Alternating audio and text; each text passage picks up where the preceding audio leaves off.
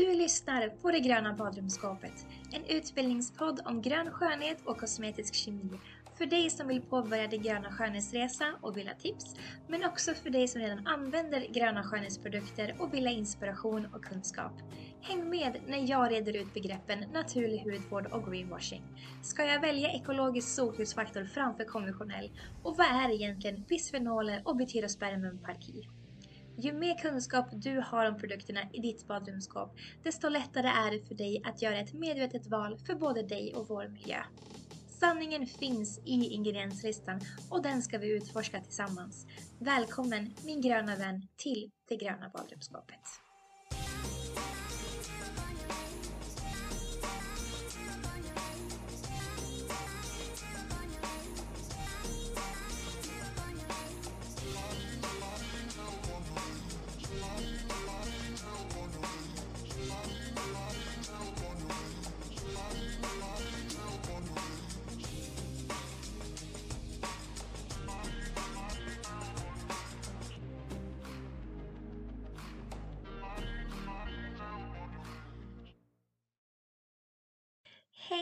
Gröna vän och välkommen till episod 8 av det gröna badrumsskåpet.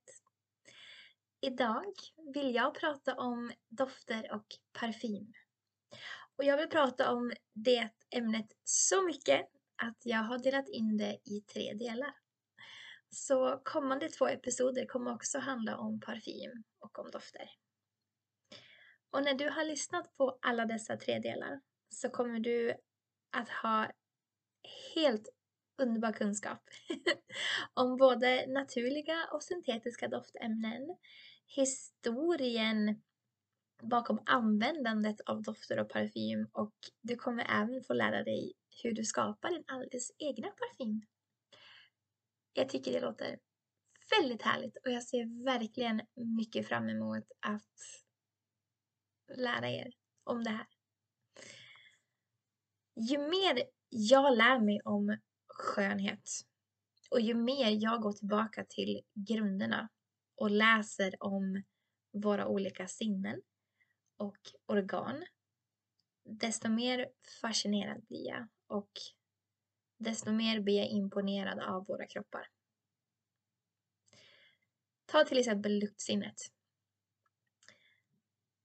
Vilket är en av de coolaste sinnena som vi har ärligt talat. Tycker jag personligen. Luktsinnet är direkt kopplat till minnet. Och med det menar jag att nervimpulserna från luktcellerna som finns i slemhinnan i näshålan leds genom luktnerven till luktcentrum i hjärnan kanske lite svårt att föreställa sig när man inte har en, bild framför sig. Men skulle ni googla på det här så skulle det garanterat komma fram en bild som visar de här olika stegen. Luktcentrum har kontakt med den del av hjärnan som har hand om känsloupplevelser. Och beroende på vad du har för känsloupplevelser kring en specifik doft kan det väcka specifika minnen till liv. Hur häftigt är inte det? och det handlar inte bara om parfym som du köper i butik utan det kan vara doft från kryddor eller blommor eller från en specifik person. Till exempel känner jag doften av vitsippor som är en av mina absoluta favoritblommor tänker jag direkt på Dalarna och på vår sommarstuga. För på våren växer det upp vitsippor på vår gräsmatta. Och det får mig att tänka på underbara vårminnen som jag har haft i den här sommarstugan genom åren. Och de minnena gör mig extremt lycklig. Så jag anser att dofter är lika med minnen. På gott och ont egentligen. För det är inte alltid positiva minnen som kanske kommer upp när man känner en specifik doft. Men jag tänker fokusera på det positiva i det här avsnittet. Mm. Jag tänkte jag skulle gå tillbaka lite i tiden och prata om hur parfymer kom in i mitt liv. Och vad jag minns så köpte jag min första parfym i eh, mellanstadiet, där någonstans. Och är ni också födda på 90-talet? Jag är född 91. Och eh, ni gick i mellanstadiet och högstadiet runt 2000 och 2010. Däromkring. Då minns ni garanterat parfymserien Date. jag pratade med min sambo tidigare här i veckan angående den serien och han bara japp, den kommer jag ihåg. Även om inte han använde den så eh, mindes han hur populär den var. Och den var extremt populär bland mina klasskamrater. Även om när jag kollade upp det så hade ju den serien funnits sen, vad var det, mitten på 70-talet där någonstans.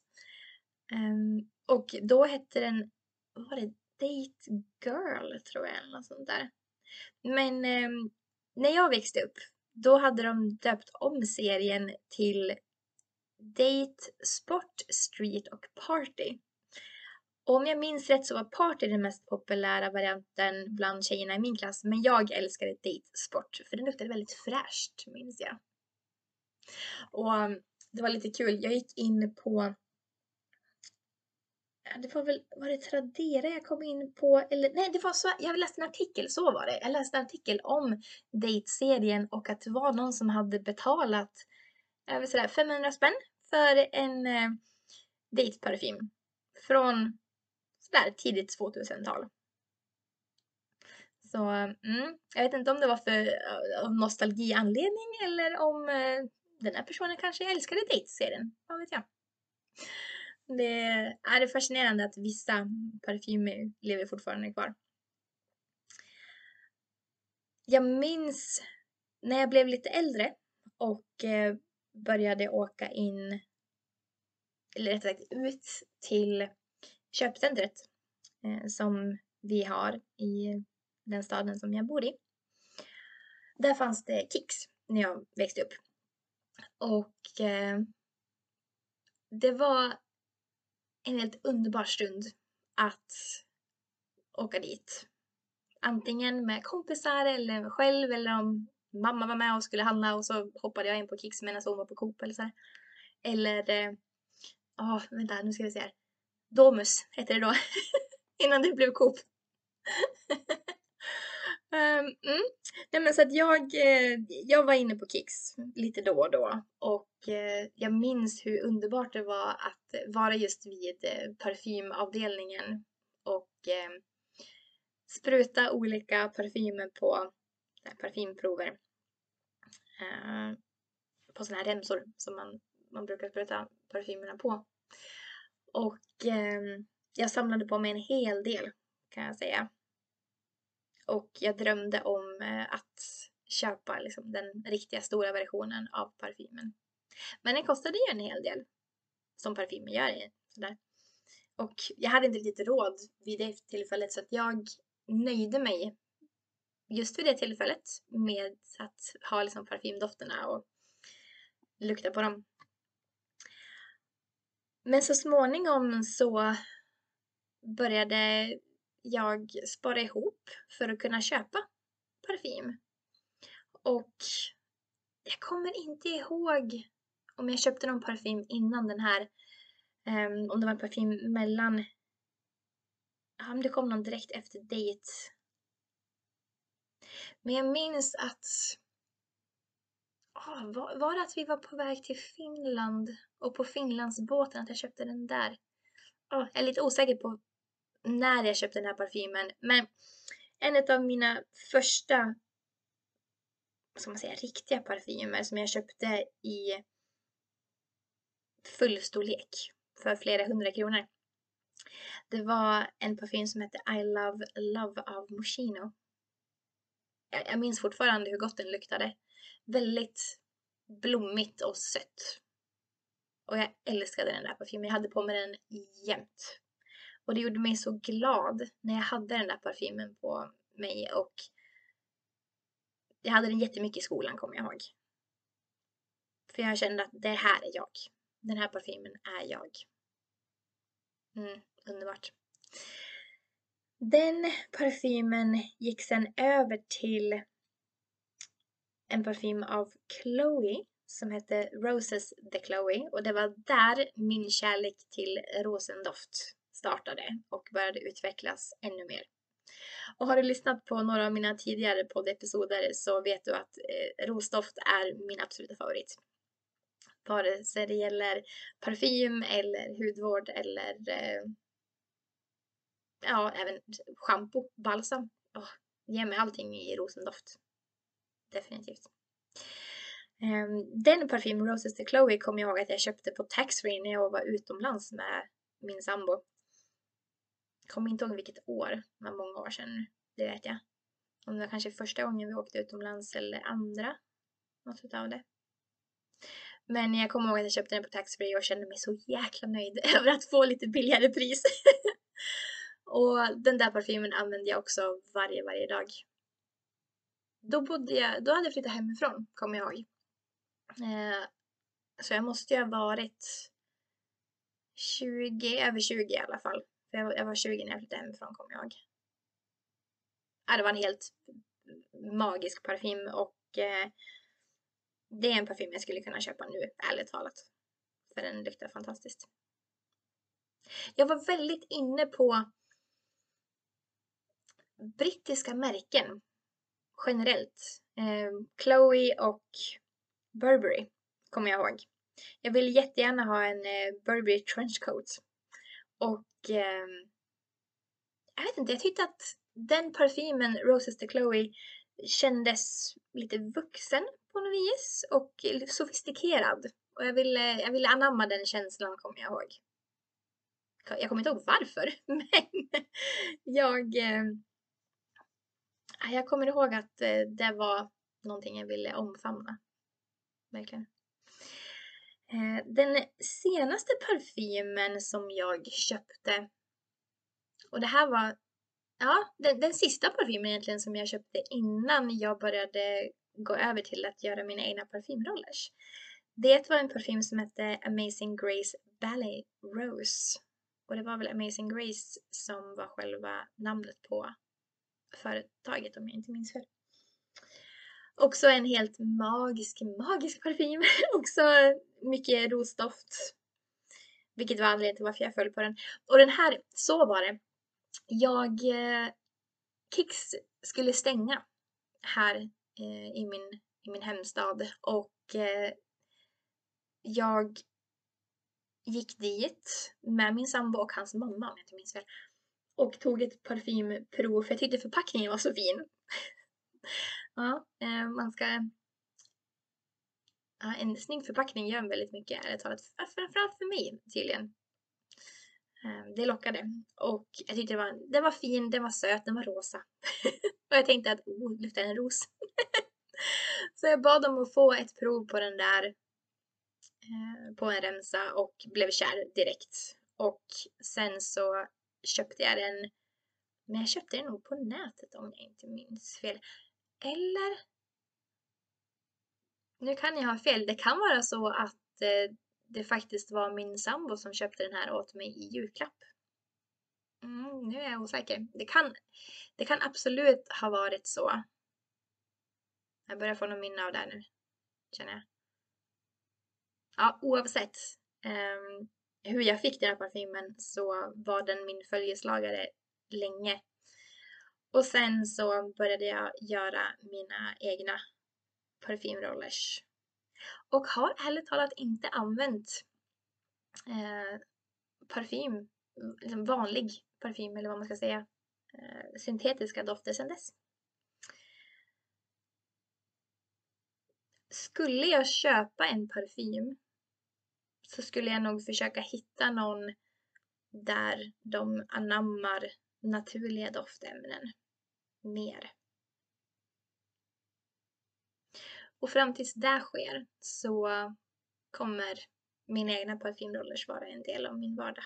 Definitivt.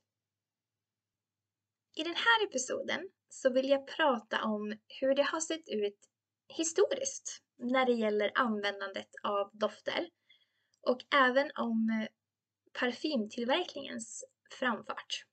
Och jag har döpt den här episoden till En väldoftande historia, vilket är direkt taget från en bok skriven av Mandy Aftell, som är en stor inspirationskälla till den här tredelade serien om parfymer.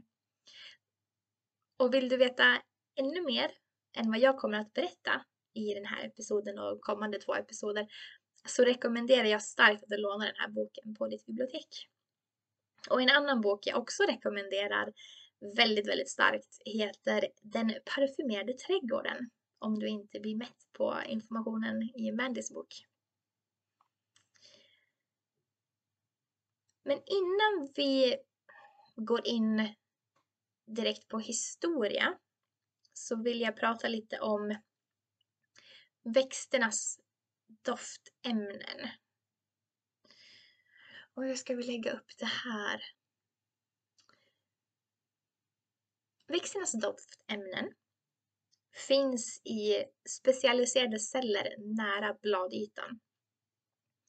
Och de här ämnena utsöndras av värme eller beröring eller vid olika tider på dygnet.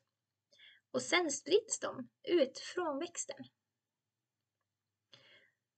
Den doft som sprids från de här växterna kan påverka tillväxt och förökning, men kan även stöta bort skadedjur och ge ett visst skydd mot sjukdomar och bakterier och virus och temperaturskillnader.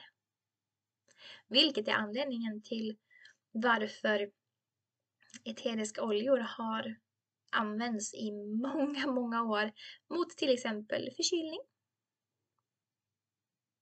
Det som jag fastnade för när jag läste om, om doftämnen och växter, det var att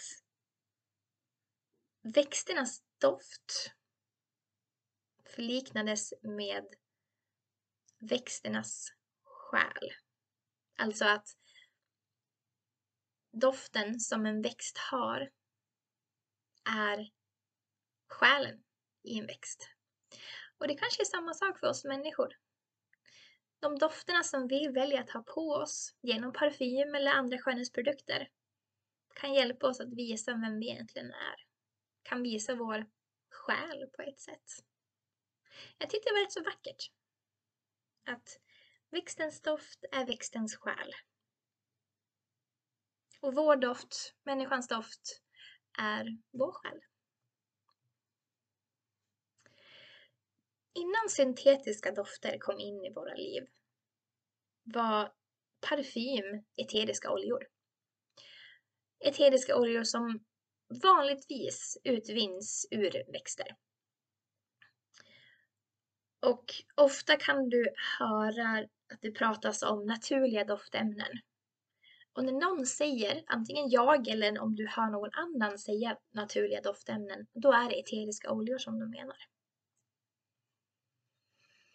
Okej, nu ska vi gå in på lite historia. Och det har varit riktigt intressant att läsa om parfymers och dofters historia. De äldsta parfymörerna som vi känner till, det var egyptiska präster. Som blandade safterna från växter och blommor, fruktmassa, kryddor, kåda, vin, honung och oljor pressade ur frön. Och det skapade rökelse och salvor. Och de använde de här blandningarna som parfym och som läkemedel, men även i religiösa ceremonier. Och förutom egyptiska präster så anses även mesopotamierna och perserna också tillhöra den kategorin. Alltså de äldsta parfymörerna.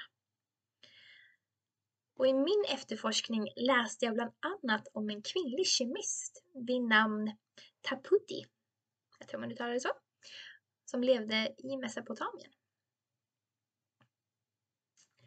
Går vi lite vidare, lite längre fram i tiden, inte jättemycket längre fram, men lite. Då kommer vi till romarriket. Och de använde parfymer i estetiskt syfte. Det var väldigt populärt under romarriket. Och i Mindys bok så beskriver hon hur romare penslade faktiskt väggarna med aromatiska ämnen och strödde blomblad på golven. Så när folk sen gick på de här blombladen så utsöndrades de här doftämnena som jag pratade om innan. För det var ju så att doftämnena utsöndrades av till exempel värme eller beröring. Och sen sprids de ut från den här växten. Så när folk promenerade på de här rosenbladen, till exempel om det var just rosenblad som de strödde ut på golvet, så utsöndades rosendoft. Så det luktade nog väldigt, väldigt gott skulle jag gissa på när de gick där. Under, nu hoppar vi fram ännu längre. Nu är vi inne på 1100-talet. Och då kom parfymen till Paris.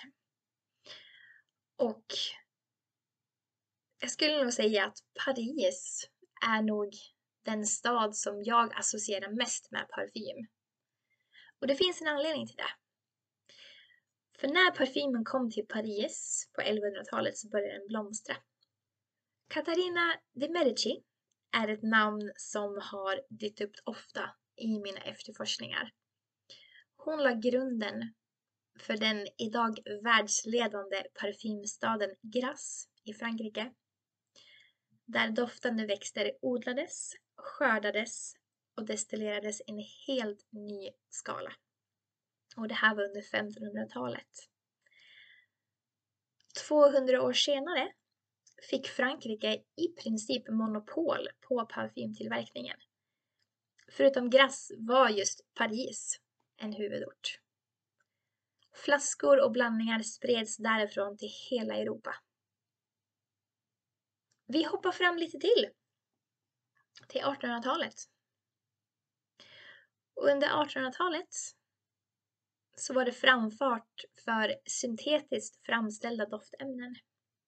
Parfymindustrin blev mer och mer industrialiserad och vi gick från de naturliga doftämnena, alltså de eteriska oljorna. När syntetiska ämnen började framställas blev parfym tillgängligt för den vanliga massan. Innan dess var det bara de allra rikaste som hade råd.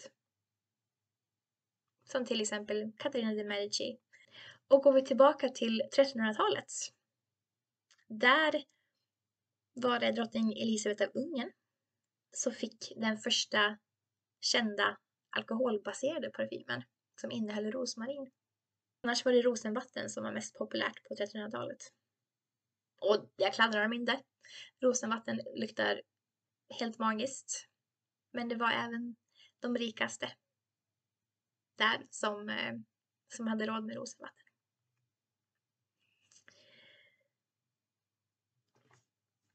Hur ser det ut nu egentligen? Parfym är definitivt en del av vårt dagliga liv. Den är fortfarande tillgänglig för den generella massan. Och det är väldigt mycket syntetiska doftämnen som parfymerna innehåller.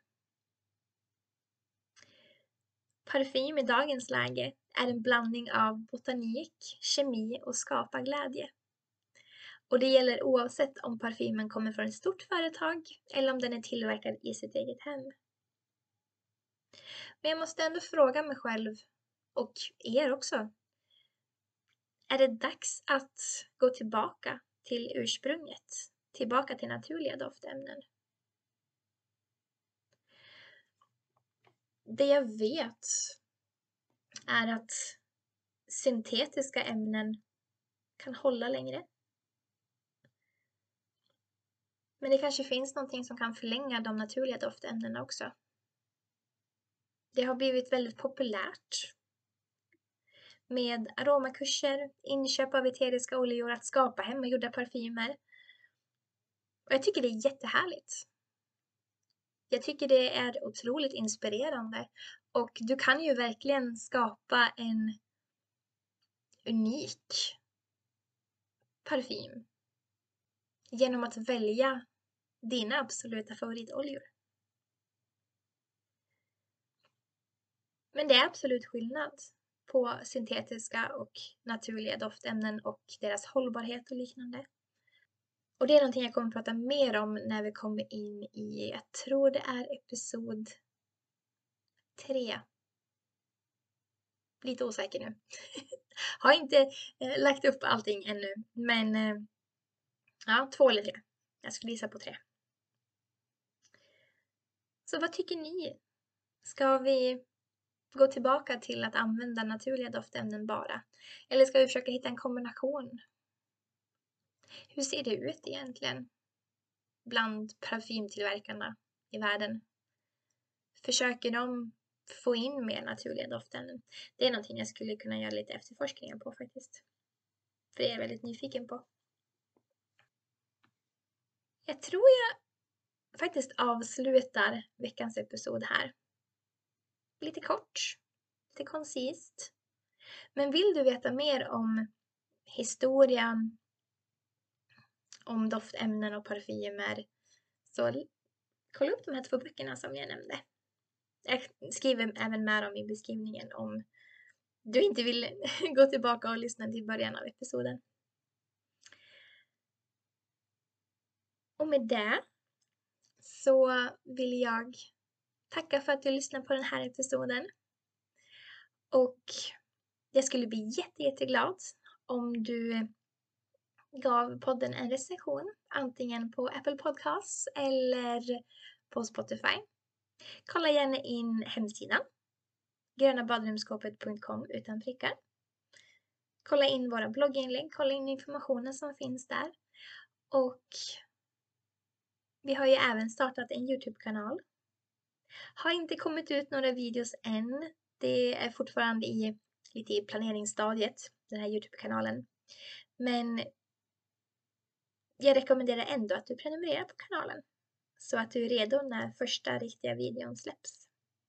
Det kommer att bli en helt magisk kanal. Jag ser så mycket fram emot att eh, få in det i den här communityn. Helt fantastiskt. Och så har vi ju vår Instagram-sida, at the Green Beauty Cabinet, där vi lägger ut så fort ny information kommer ut på hemsidan eller på Youtube-kanalen eller på podden. Så in och prenumerera på Youtube-kanalen om du vill det och även på Instagram-sidan. Och med det så vill jag önska dig en underbar dag eller kväll beroende på när du lyssnar på den här episoden. Och kom ihåg som alltid min gröna vän, sanningen finns i ingredienslistan. Vi hörs i del två om parfymen och doftämnen. Ha en magisk dag!